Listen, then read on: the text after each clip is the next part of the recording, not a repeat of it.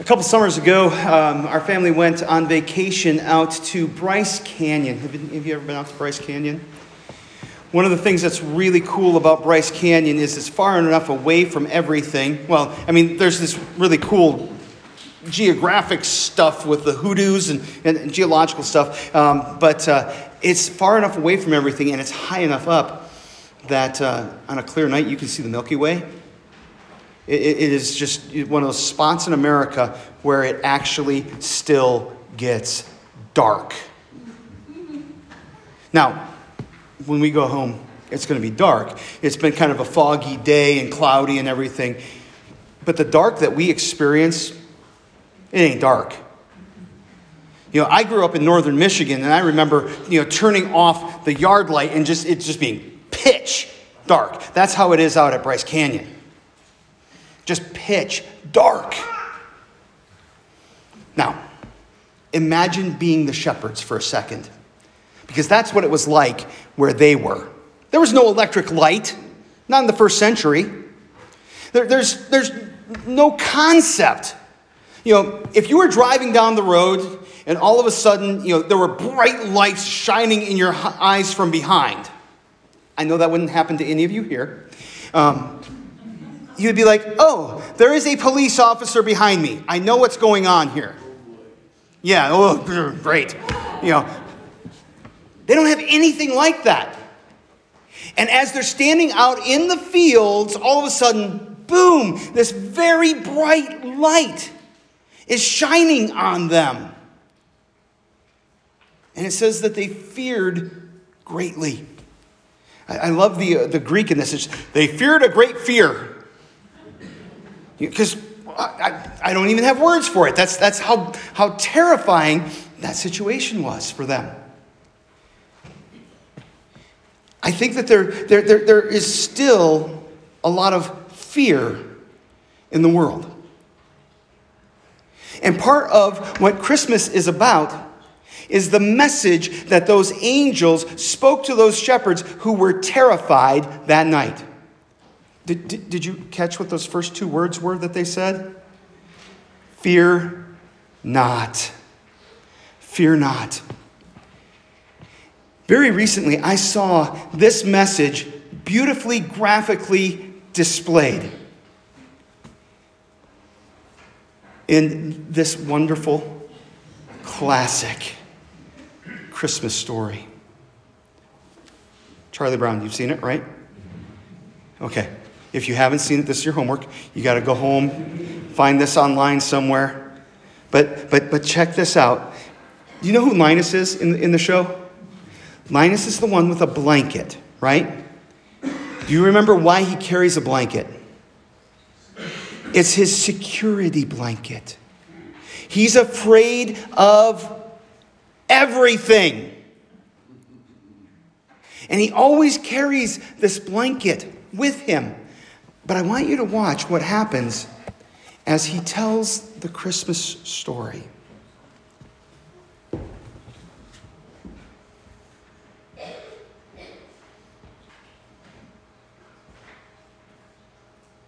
And there were in the same country shepherds, abiding in the field, keeping watch over their flock by night. And lo, the angel of the Lord came upon them. The glory of the Lord shone round about them and they were sore afraid, and the angel said unto them, Fear not, for behold, I bring you tidings of great joy, which shall be to all people. For unto you is born this day in the city of David a Savior, which is Christ the Lord. And this shall be a sign unto you. You shall find the babe wrapped in swaddling clothes, lying in a manger. And suddenly there was with the angel a multitude of the heavenly hosts praising God, and saying, Glory to God in the highest, and on earth peace, goodwill toward men.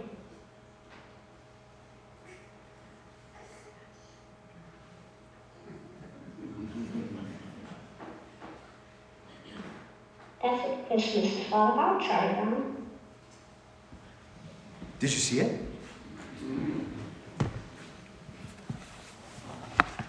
Fear not.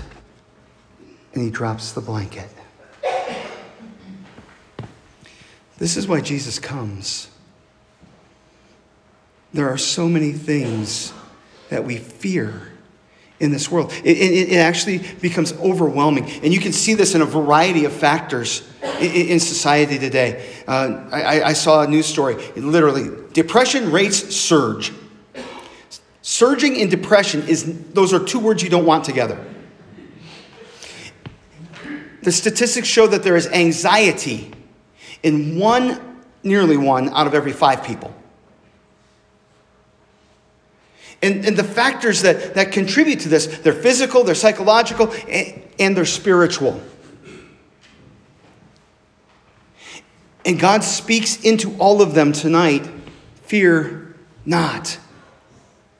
You know, so uh, in, in the physical realm, uh, one of the biggest issues that we have you know, are, are issues of nutrition and exercise. You know, we, we don't eat food that's good for us, it's tearing us apart.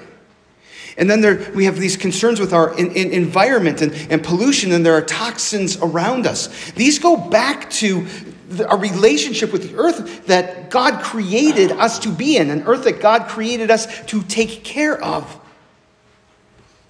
You know, and then we have issues of, of, of social media, where people go into their little echo chambers to have their, their, their ideas confirmed to them, and, and they get really amped up and they look out at the world and they see these people that, that the, the term for them are the repugnant cultural other. The repugnant cultural other. It's that, that other person that disagrees with you, that doesn't think like you, that must clearly and obviously be a terrible person. Otherwise, they would agree with you in every way. And you've never even met them but it tears us up because they're out there and they are they. And, and, there's media bias all around us. I'm not talking politically here. There is a media bias toward drama and conflict. When we watch the news or when we read the news, it, it, it, literally goes towards those things that work us up. You know, there's that old saying if it bleeds, it leads. It, one reporter described this media bias this way. It says, it's the constant use of breaking news banners to announce often insipid bits of information, countdown clocks to marginal events, dramatic music, whooshing sounds, bells underneath it all. And all of it's designed to put you on alert to make you anxious, to make you fearful of the moment, of the news that's about to come. And that's not even the normal everyday stuff like raising a family. It can be scary, and these changes take place in your family. We are, we are at a place in my family. My oldest is 21, he'll be 22 this summer. And we're on our way up to Michigan here soon to visit my mom, and he's not going to make it. Because somewhere along the way, there's a pretty young lady that he would like to spend the holiday with. And this is good, and it is natural. But it grabs my heart. Parents, grown ups, you know what I'm talking about here? You're happy, but at the same time, mm, and, and you become a little bit overwhelmed with, with the whole experience. And spiritually speaking, all of this angst and all of this fear and all of this overwhelm comes back to a disconnect with our Creator. And this is, this is an old root cause of so many other issues you know, in the Psalms, it speaks of walking in God's ways. Proverbs speaks of wisdom as the fear of the Lord, which leads to paths of peace. But we've adopted a culture that I like to call Burger King spirituality. And Burger King spirituality says, you can have it your way. You want a little bit of this? Take that. You want a little bit of that? Take that. Oh, you don't want that? Just take it. You don't, you, you don't have to set that as part of the meal. And as you pick and as you choose, essentially what it does is it puts us in this position where our way begins to conflict with God's way, which is the way of peace. And it robs us of our trust in Him. And it robs us of peace because it creates a disordered spirituality that effectively makes us gods of our own lives. So when we falter and when we fail to live up to even just, just our own standards, we're left having to make excuses to justify ourselves and to explain away our failures. And we end up being on the, on the defensive, defending ourselves from a world that constantly judges, constantly looks, constantly evaluates. And part of what makes Christmas so beautiful is that it's an opportunity to drop the security blanket, to, to, to be overwhelmed by something good, by someone beautiful, and a message of life. It's an, it's an opportunity to be overwhelmed by by Jesus. You know, if there was ever anyone in the whole history of the world who should be feared, it's that child that's in the manger. Kings knew this. King Herod would seek to kill that child while he was still little because that's how dangerous he was. Wise men would come from far distances in order to bow down before him and worship him. He is Almighty God in human flesh. He created all things, and one day he will judge all people. But the proclamation at his birth is fear not. It's not, Christmas is not an invitation to be overwhelmed by his glory. That day will come. But today, when you look at Jesus, we see him in a manger. Fragile, weak, gentle. This is an invitation to be overwhelmed by the incarnation. That's a 50 cent word that means that, that God took on human flesh, that he became human. Philippians 2 says it this way that he emptied himself of his divinity, to become one of us. And he was born. Born. God Almighty. Born in a barn, laid in a manger. How humble. And he was like us in every way except without sin. Christmas is an, op- is a, an invitation to be overwhelmed by his humility. Again, in, in Philippians 2, he humbled himself to experience life, to experience temptation, sorrows, pain. Oh, did he experience pain? He even experienced death. Before this, he was untouchable, but he chose to become servant of all. How amazing! Christmas is an invitation to be overwhelmed by his gentleness. Jesus would grow up to, to say, I did not come to be served, but to serve, and to give my life as a ransom for many. No demands, but an invitation to follow, to believe, to be saved, to be changed. It's, a, it's an opportunity to be overwhelmed by His mercy. I find it interesting that the very first people who hear the announcement that the Savior of the world has come are shepherds. They're not far from Jerusalem.